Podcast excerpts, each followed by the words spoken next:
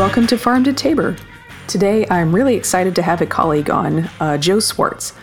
Joe is a fourth generation farmer who did the thing. He started growing greenhouse vegetables about 30 years ago and been doing it ever since. And he now does a lot of training, assistance, and build projects for other farmers doing greenhouses through American Hydroponics. People with Joe's depth of experience in running and living with greenhouses are pretty rare in the United States. So it's great to have him on with us on the show and take a chance to pick his brain.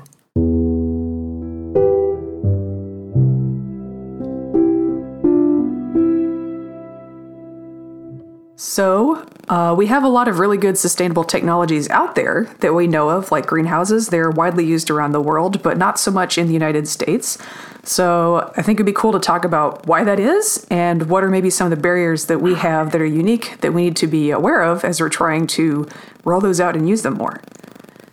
Sure. Well, uh, first of all, there's there's a couple of reasons for that. Um, one is is obviously the capital cost. Um, here in the United States, we have a lot of, of great farmland, um, a lot of multi generational farms and large scale farms. So there isn't as much of a pressing need as maybe in other regions of the world to kind of adopt newer farming technologies. Not not to say that um, our agricultural technologies, you know, at all all types, from conventional field farming to controlled environment ag, all of those technologies are advancing quite rapidly, and, and growers are implementing a lot. But the the the driver uh, of that, as we see in other areas of the world where the climate is very harsh or where maybe economic uh, conditions exist, um, that really kind of force growers' hands a little bit more to adopt some of the technologies is not as prevalent here.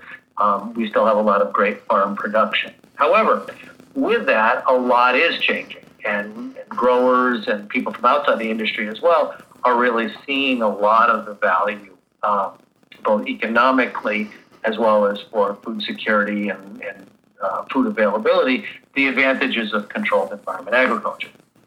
Uh, one of the other major challenges, though, that we see in the adoption of the, this technology is that um, if you look at the industry, and, and I have people from outside the industry all the time that will start doing research on the internet or looking at trade publication, and they're just bombarded with so many different levels of technology and so many different configurations. Rather than, um, you know, as a fourth generation farmer myself, and I've been a, a grower for 35 years now, um, I see technology as a tool and and whether that's a tractor, a shovel, uh, a screwdriver, or a computer, um, these are all tools with very very specific purposes. And sometimes we tend to get uh, enamored with technologies. You know, oh, we see a, a growing system in a shipping container or an indoor vertical farm with lots of lighting and different material handling and environmental controls. And we kind of get hung up on technology. And so there's so much uh, noise in the industry. There's so many arguments and discussions about the technology, you know, mm-hmm. whether it's indoor vertical farms or what will save the world or rooftop greenhouses or shipping container farms or even conventional greenhouses. Mm-hmm. And the fact is, is that none of them are the answer, if you will. Mm-hmm. The, these are all different tools, whether we're talking about structures or environmental control systems. Um, a lot of the informational technology is new is newer to agriculture in terms of advancement. And all of these things are kind of thrown at people. And I really do think that that stifles some of the early ad- or the quick adoption of a lot of the technologies. And, and unfortunately, a lot of things in agriculture are cyclical. I've been fortunate to be in the business long enough now to see some of these trends kind of repeat themselves. Uh, for example, in the 1980s, we saw a great uh, development of the greenhouse hydroponics industry, um, a lot of investment from companies like Weyerhaeuser Lumber and General Electric and Pepperidge Farms in these huge greenhouse facilities. And they were enamored with the technology. Mm-hmm. The local media and press were talking, and this is maybe you know, mid 1980s, mm-hmm. and the press was talking about um, this is the farming of the future. And by 1990, all of our food is going to be grown in greenhouses with these automated lettuce farms, if you will. And of course, yeah, that sounds familiar. A, it sounded great. sounds familiar, is what it sounds. Yeah. But, but it does, yeah, and that's exactly right. And, and we, you know, these these farms all failed absolutely spectacularly, mm-hmm. and millions and millions of dollars were lost. And it set the industry back, you know, maybe 20 years. Right. And, and I want to I want to get into something you mentioned uh, really quick before we go into maybe why and how that happened. Uh, you mentioned the term controlled environment agriculture.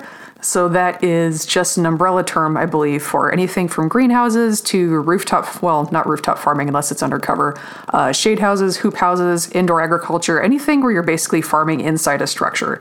So that's just an umbrella term for all of them. Yeah, absolutely correct. And, and, and essentially, anytime we're trying to control our physical environment, be it extend the seasons or grow year round, is, is absolutely many different types of controlled environment ag. Mm-hmm. Anyway, so carry on. So tell us more about what happened with this uh, this little '80s surge. Oh, so basically, um, the the greenhouse technology was brought over from Holland and from Canada, and there was there were not enough experienced growers or management and they were looking at the technology to provide the end result. That mm-hmm. is, they were looking for these automated systems to grow lettuce or to grow tomatoes. And what they found out very, very quickly was that um, this is still horticulture, it's still mm-hmm. farming. And technology does not take you know, technology is a tool to make our work easier, to increase efficiencies, to increase productivity, to uh, enhance our decision making management skills. But it is not to replicate or to uh, substitute for growing.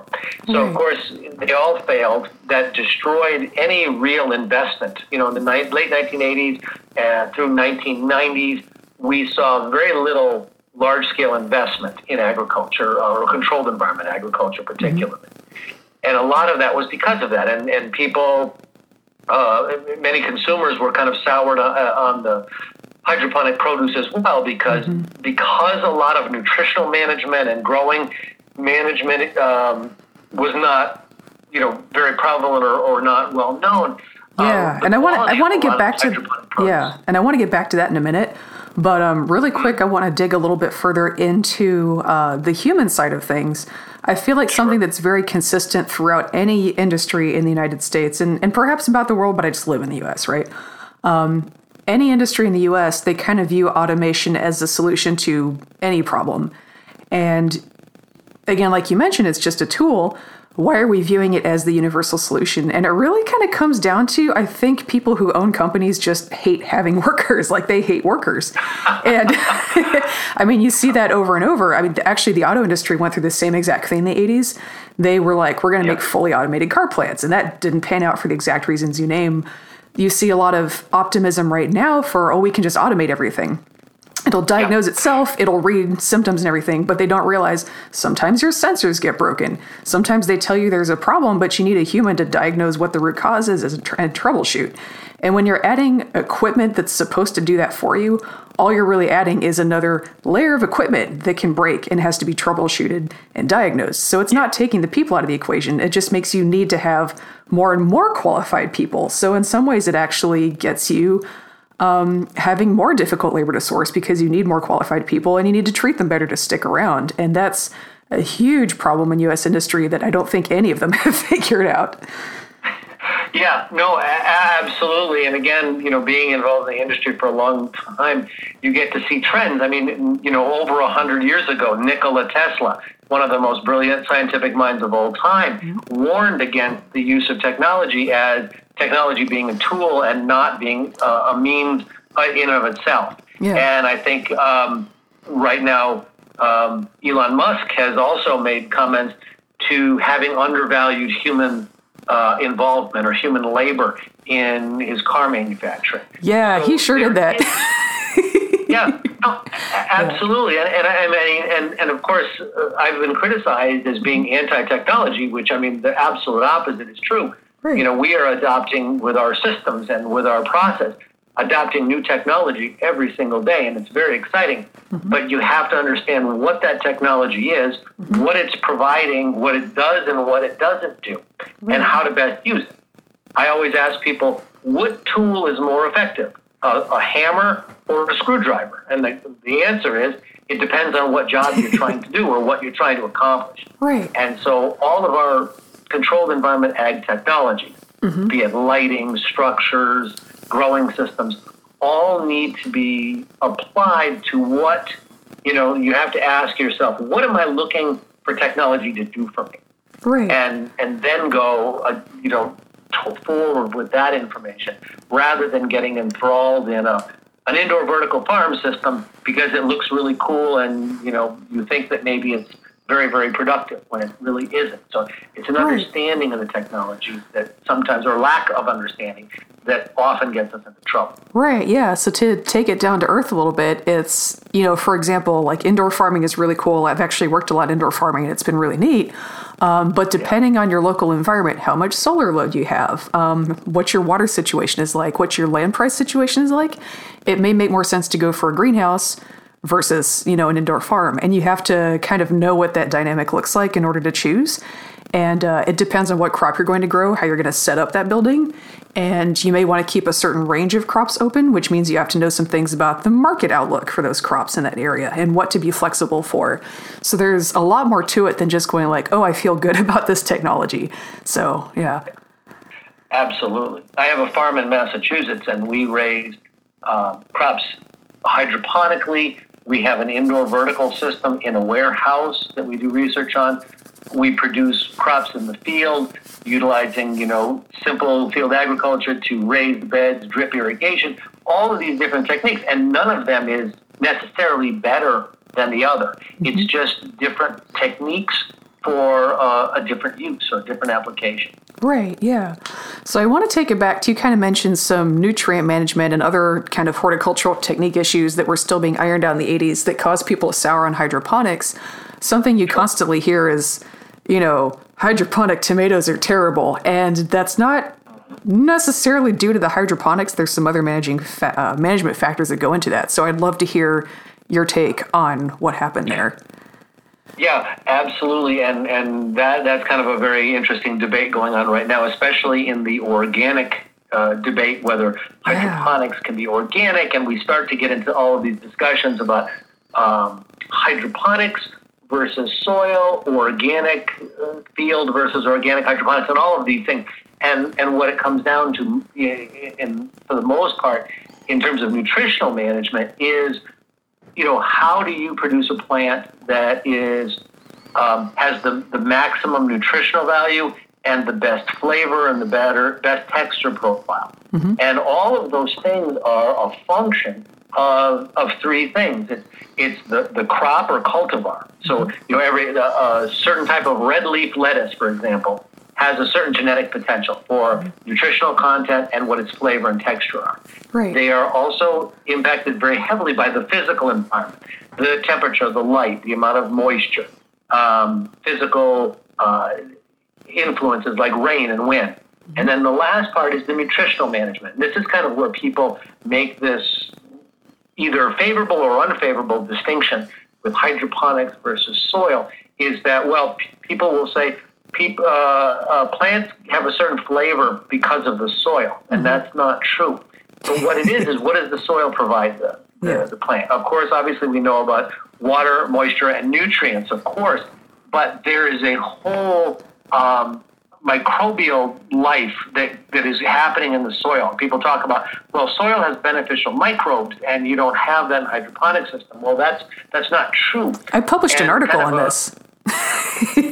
I wrote yeah. a whole article on this. We can put a link in in the uh, in the notes. Exactly. Yeah, and, and so you well know that that there is a whole, uh, you know, the the beneficial microbes in the soil are breaking down nutrients, are helping stimulate plant uh, root growth, are helping um, metabolize waste products from the root systems that is all going on in a properly run hydroponic system. There's mm-hmm. kind of a misnomer that hydroponics, you basically dump some fertilizer and water and then you're off to the races. And that, of course, again. Oh, it doesn't work like that at all. yeah, it, it, it, does not. And so, so the microbial activity, and, and, and in a hydroponic system, we manage that through proper pH control, proper temperature and oxygenation. Mm-hmm. We also can, you know, add different materials to stimulate the, the growth of, of different microbes. But whether it's mycorrhizas, streptomyces, nitrobacter, nitrosomonas, all of these different uh, microbes that, that are thriving in soil also are thriving in a properly run hydroponic system. Yeah. And so the actual, it, we think of a hydroponic system really as a living, breathing thing, just as the soil is.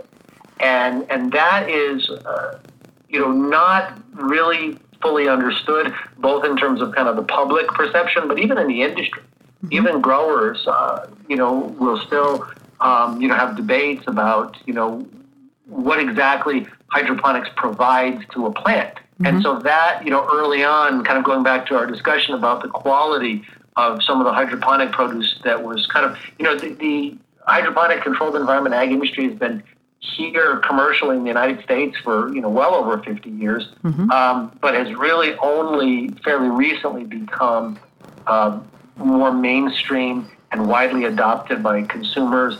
And a lot of that is just based on the the, the learning curve, if you will, yeah. in in properly managing the greenhouse or grow room environment, properly right. managing the nutritional uh, component and, and the microbial activity. So when we manage something outdoors in, in, in say, a field, for example, we, we do have some control uh, over what we, uh, how we manage that, but we have much less. So when we, when we move indoors, when we move to a controlled environment system, we have a, a greater level of control. Now that, that offers some challenges because you can um, fail to provide the correct parameters and crop growth will suffer. But on the flip side, by properly managing it, you can grow plants with a much higher nutritional content, a better flavor profile. Yeah. Uh, grow crops that are free from insect and disease issues that you might see in, in a, a conventional system or a conventional setting. Right. And so, I think one of my. So, go ahead. Oh, so I was just saying, it's all really about the management. Yeah. And, and, it's farming. Farming is farming is farming. And I always tell people, welcome to farming when you're getting into it. the and answer is always it depends. Is, yeah, the technology is great, but we're, we're farmers, and we have to always remember that. Yeah, I think uh, one of the most interesting things about the the hydroponics is sterile kind of mythos is it really comes out of the organic movement was really kind of born out of the level of knowledge that we had in the late 1800s, early 1900s. That's kind of when that philosophy was born. That's the amount of scientific knowledge that was known at the time. And then they built this whole philosophy around it and sort of didn't keep reading the notes as we kept learning more about the soil. Um, yeah. So we, we actually did know quite a bit about the soil. It's kind of sold as like, it's this mystery we'll never understand. Uh, false. Uh, there, there's a lot that we know about it now, and one of the interesting yeah. things that we've been able to learn is a lot of the the quote unquote soil microbes that we're interested in and that really have a lot of interaction with the plants um, are the ones that grow on the plant roots. Like there's this kind of sheath around the roots. Um, yes. Yeah, roots have to be porous in order to get stuff out of the soil, but they also ooze some stuff back into the soil. There's some, uh, you know, some sugars, amino acids, like snot, basically, kind of comes out of the roots. Um, yep. And there's all these microbes that live off of that. They're basically symbionts living off of these plant exudates around the roots in this kind of very narrow sheath. And uh, so they're not eating anything in the soil, they're living off of plant root exudates. And uh, you may have run into this uh, if you grow certain plants that tend to be really oozy in the roots in hydroponics. Um, every once in a while, if you really like bleach bomb your system, you can get rid of those critters by accident, and this root exudate will build up, and you just have like just snot gooing around in your system. And uh, Oh, yeah. You have to really mess up your system to get that to happen. And just like the fact that you're running a hydroponic system that's not full of snotbergs tells you that there's a lot of stuff living in there, like breaking down the root ooze. Um, and they're having that symbiotic relationship with the plant and kind of having that, um, you know, kind of that, um, what do they call it? Like growth regulation. And, and, there's some signaling that goes on there. So that microbiotic uh, flora is there. Absolutely, and and that is again, as you said, it, it is it is poorly understood, and and it is critically important to high quality crop growth. Yeah, and so understanding that, and, and it's and it's it's it's similar to the flora in your intestinal system, and that if you are maintaining overall body health, if you're providing the proper nutrition and stimulating your immune system and all of that, that that allows that to flourish. And there is that symbiotic relationship between your body and these microbes. And the when things get out of whack, um, if there are deficiencies or toxicity, that can negatively impact that. And then, of course, it starts kind of a, uh, a, a, chain reaction, if you will, or a kind of a, a, rolling disaster sometimes in, in your body.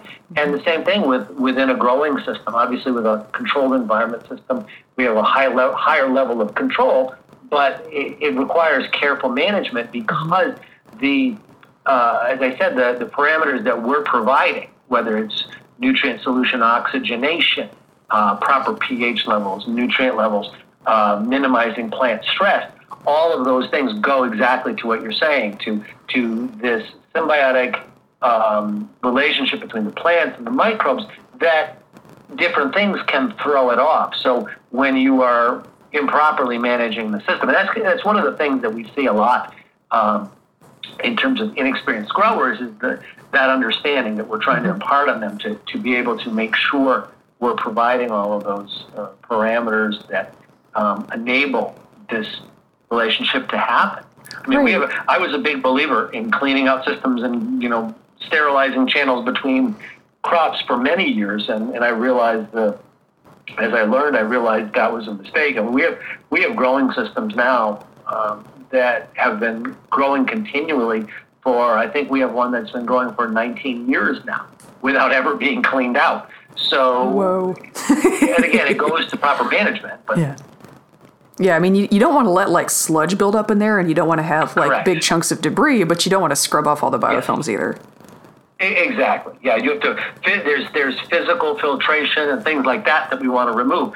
But usually, when people call me and say, uh, "I've got this really terrible buildup. I have algae in my system that's overwhelming. Mm-hmm. I have this sludge. That that first thing that, that, that we look at is there's some imbalance somewhere. There's mm-hmm. some mismanagement.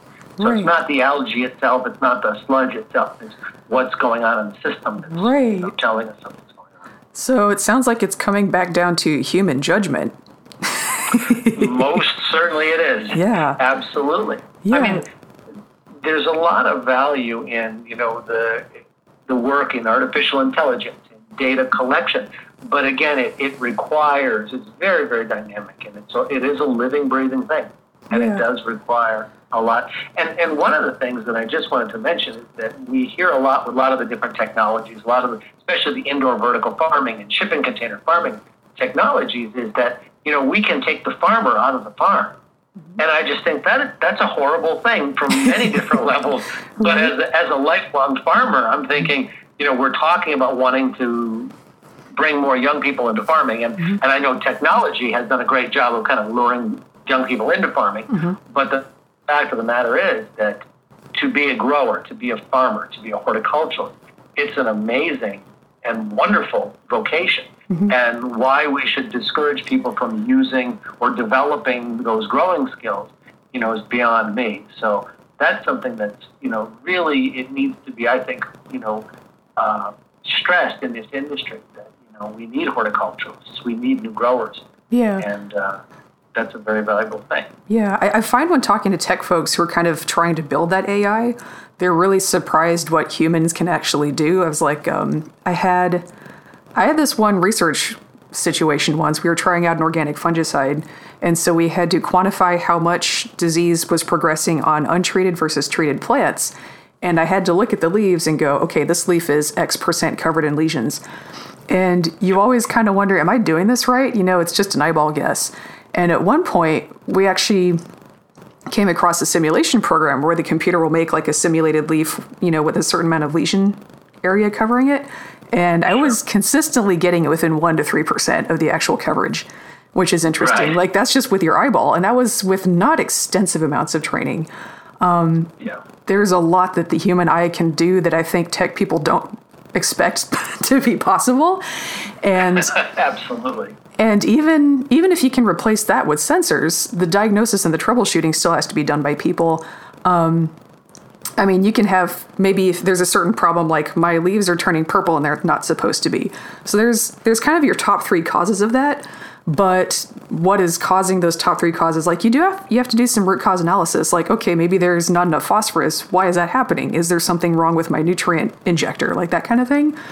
Like there yep. it's just too complex and if you try and add a layer of machinery to do that troubleshooting for you it's going to break because that's what machinery does. So now you have to troubleshoot the troubleshooter. It's just you can't take you can't fully remove humans from that and i think it's kind of a silly goal to try. Yeah i couldn't agree more